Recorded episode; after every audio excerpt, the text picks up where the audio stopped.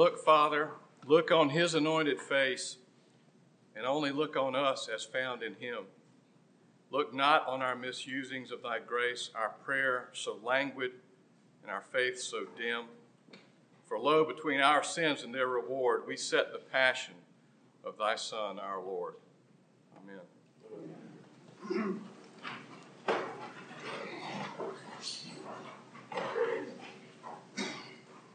I'm glad that you kept your appointment for your yearly reality check.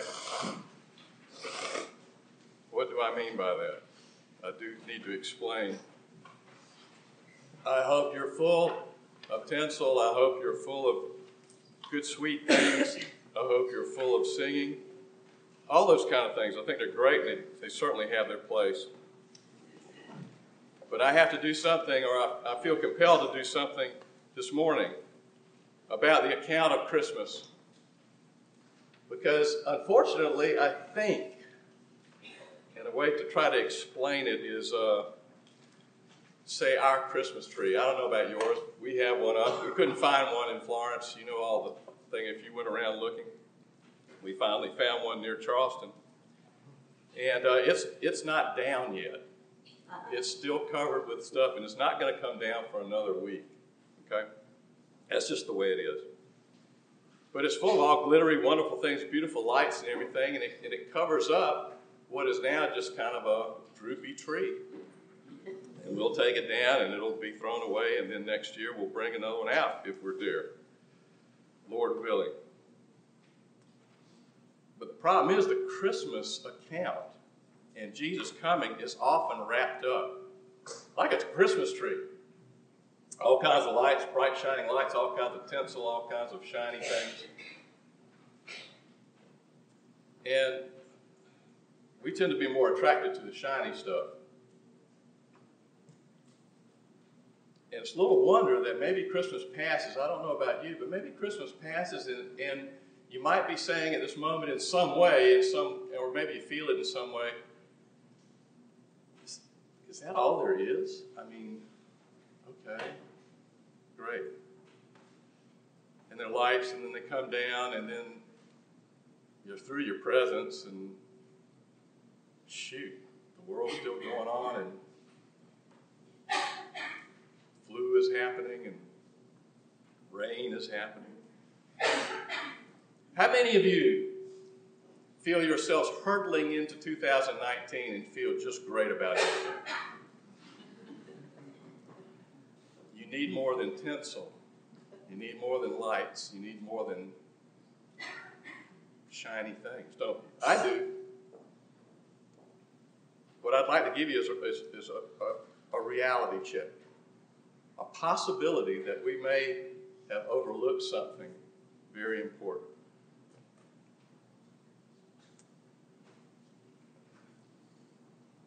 The way it happened to me over this Christmas is when we heard the Christmas story, the account of Christmas that Luke, the great doctor, gave us. And that's my phone going off. This is perfect. I thought I turned it all off, but I didn't.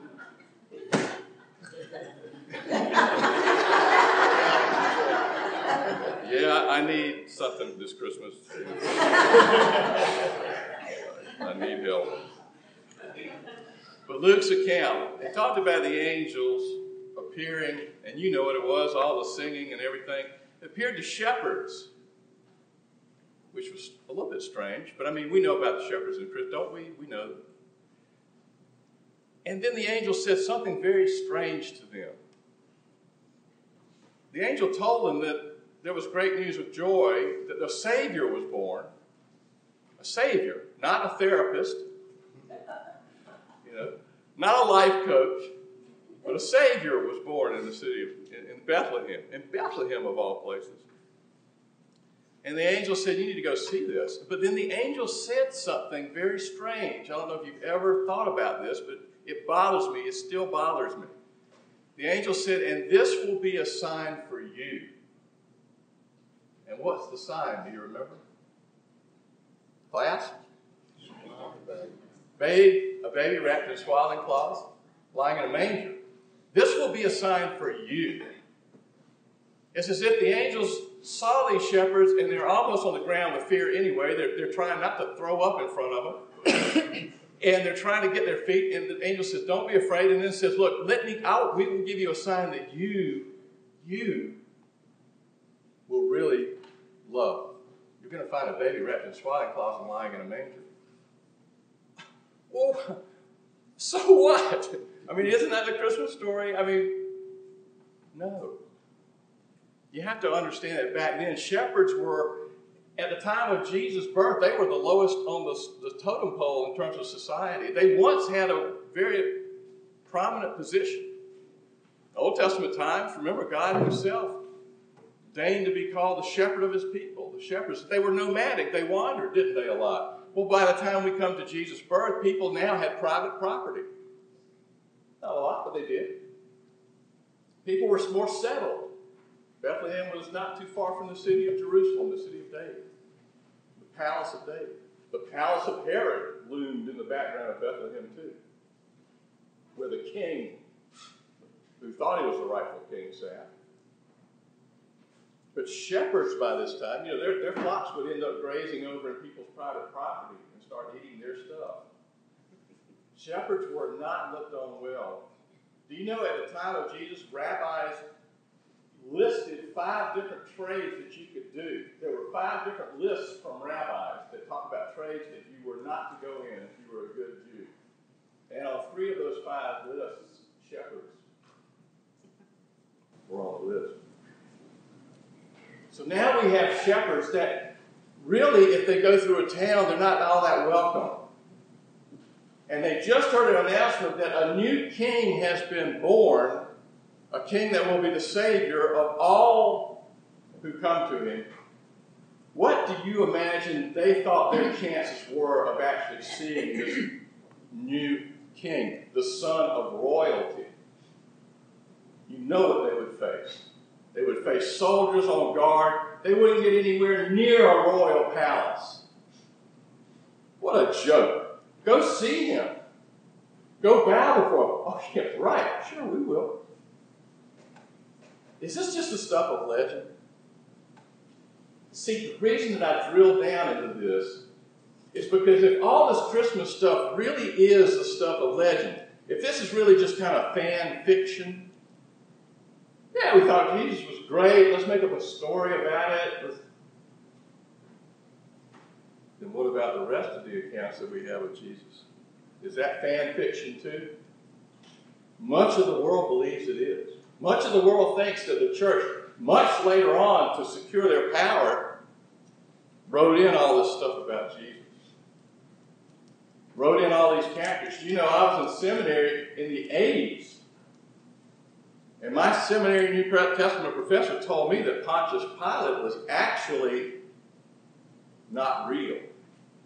But he was made up by people in the church who were coming up with a story. They had to have in Jesus before somebody to condemn him to death, and they came up with what a wonderful, cool name, Pontius Pilate. Is your faith built on tinsel and lights and good feelings? You might be thinking that. A lot of people do. a lot of people will charge you and me with thinking that. You guys are deluded. You're nice. You're naive. You're really good. You know what you're good for? Christians are really, and I heard this from a comedian, a Jewish comedian Bless his heart. He said, he said, I'm not against Christians. Christians are really good when you need to move in somewhere.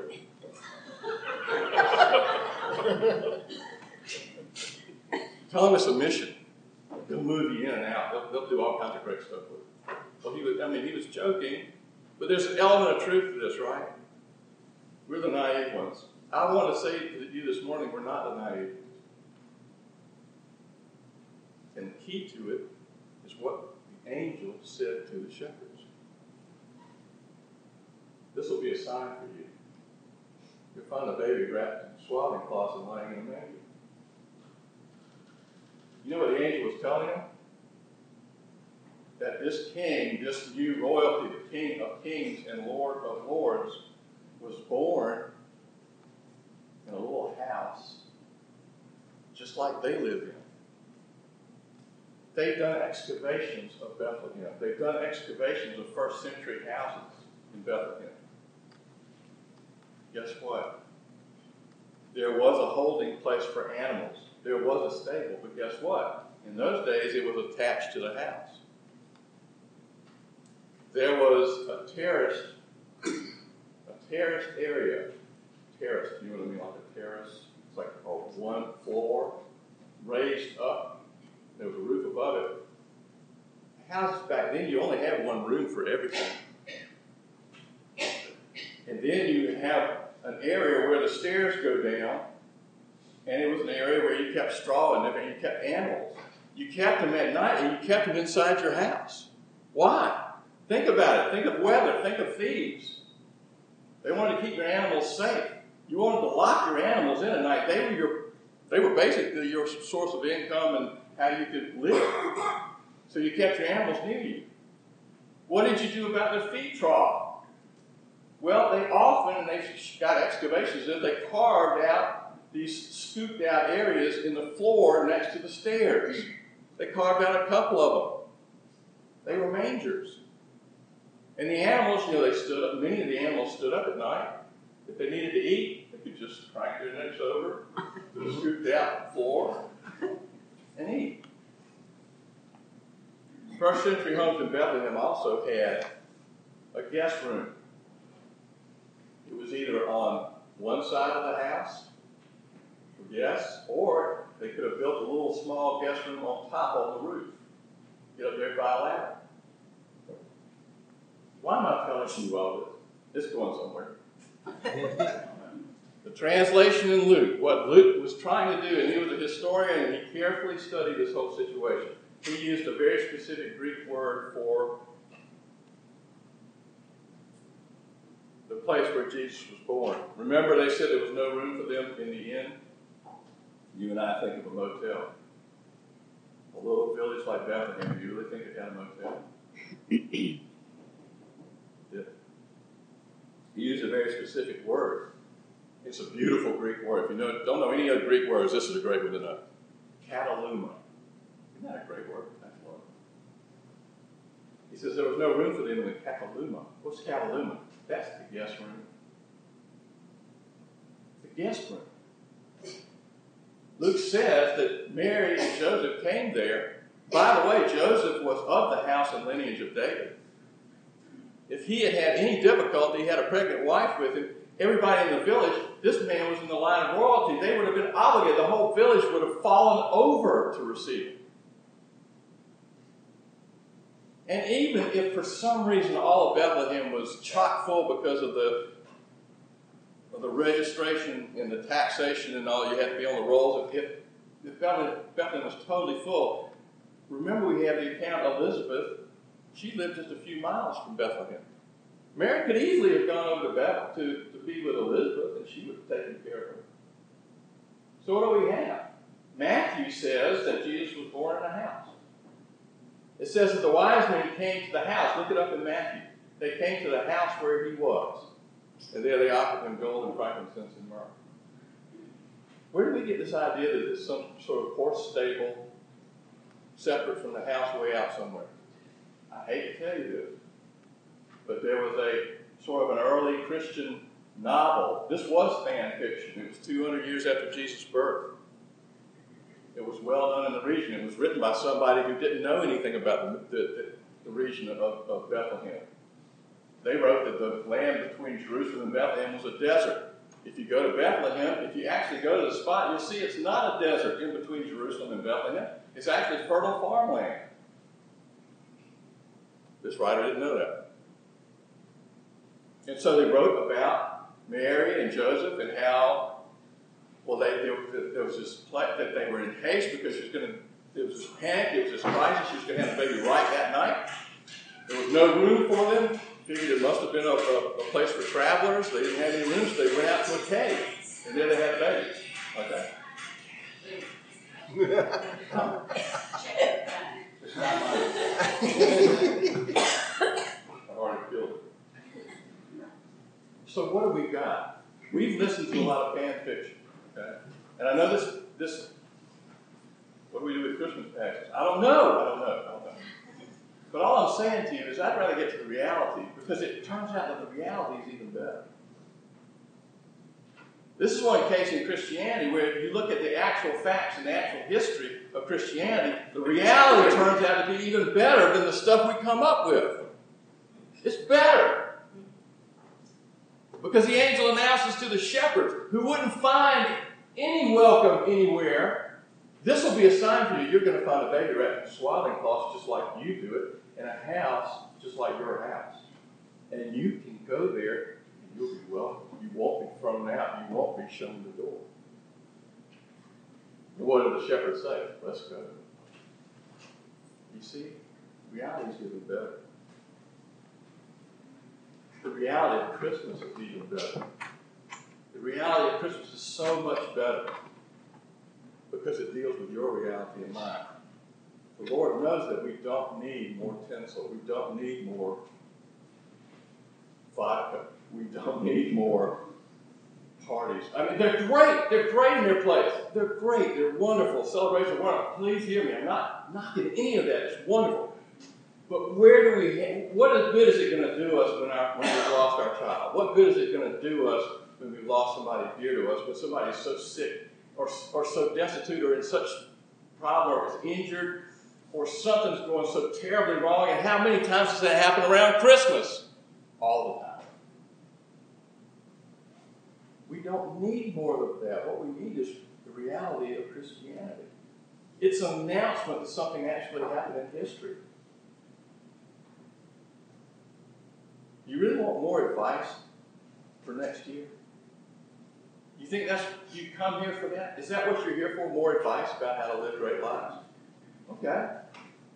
Okay, okay. Rotate your tires. I don't know. You in business, you in the business world, know what to kiss. You really want more advice? No. You need a savior. You need a savior. Somebody's got to be pretty big to explain the way things are. And somebody's going to have to be really big and powerful to lead us through this next year and beyond. You're dealing with a disease? You're dealing with an uncertain future? Here's a Christmas message, and it's backed up by actual history. Oh, by the way, they found a stone in Caesarea Maritima on the seacoast that was used to, to put a, to be a stepping stone in a staircase in a theater, ancient theater built by Herod. And it looked out of place, and archaeologists said that stone wasn't here originally. They, had, they took it out very carefully, flipped it over, guess what they found on it? It was an inscription it actually was a sign that was used in Jerusalem in about the year 30 something AD. And the inscription is this is a memorial to Pontius Pilate, prefect of Judea. How about that? They found that in 1960. Did you know about that? Probably not. Here's a Christmas truth. It's based on real history. Jesus Christ has paid us the intolerable compliment of loving us in the deepest, most tragic sense. Picture the real Mary holding her newborn son close. She's been taken care of. She's not destitute. She hovers over him. She calls him as he sleeps that first Christmas. This is what Luci Shaw imagines her thinking. Quiet he lies, whose vigor hurled the universe. He sleeps, whose eyelids have not closed before. His breath, so slight it seems no breath at all, once ruffled the dark deeps to sprout a world. Charmed by doves' voices, the whisper of straw, he dreams, hearing no music from his other planets that he created. Breath, mouth, ears, eyes, he is hemmed in now who overflowed all skies, all years, older than eternity. Now he's new. Now native to earth, just like I am, nailed to my poor planet, caught that I might be free, blind in my womb to know my darkness ended, brought to this birth for me to be newborn, and for him to see me mended, I must see him torn. Do you hear it? Caught that I might be free, blind in my womb to know my darkness ended, nailed to my poor planet. Ours is the message of the manger, yes it is, and also the cross. Jesus Christ came and he's telling you, I gave up my freedoms for you. I adjust to you. I hurled myself into hell to give you heaven. I became sin to make you become in me his blameless treasure. Isaiah can't keep quiet about it. He says, I'm now robed in righteousness. I'm now covered. I'm now crowned. I didn't deserve all this, and you don't either. But you get it through him. He came to clothe you in his right relationship to God. He claimed you as his treasure. You're a precious jewel to him. You're his family. Can you hear the announcement of Christmas? The only one true God, the living God of the Bible, himself fully free and unrestricted, unlimited in majesty and power, unhindered by time and space, took the form, what? Of a slave. He gave up his majesty and power. He broke into time and space and he's nailed himself to us. The great question of Christmas that Christmas will ask of each one of us is not, what will you do with your solitude? What will you do since you're now on your own?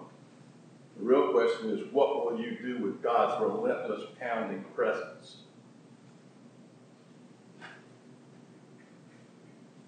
You and I have a personal appointment with the real God right now in the stillness of this moment. He's literally moved heaven and earth to meet you.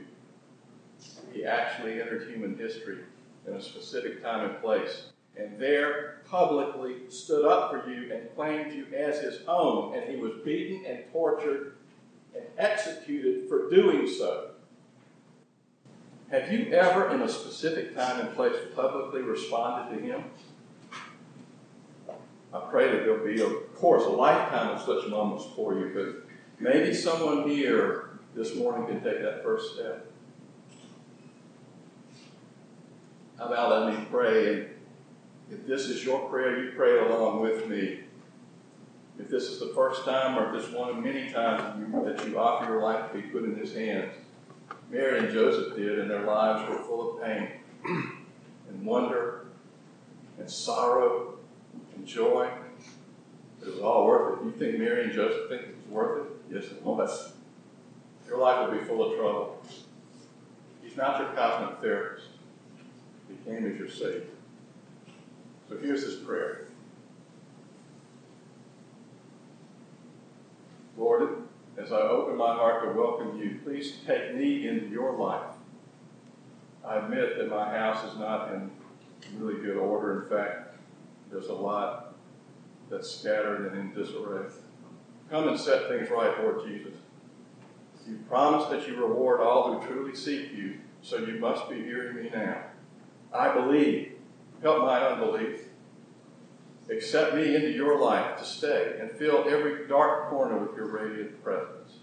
In Jesus' name I pray. Amen. Amen.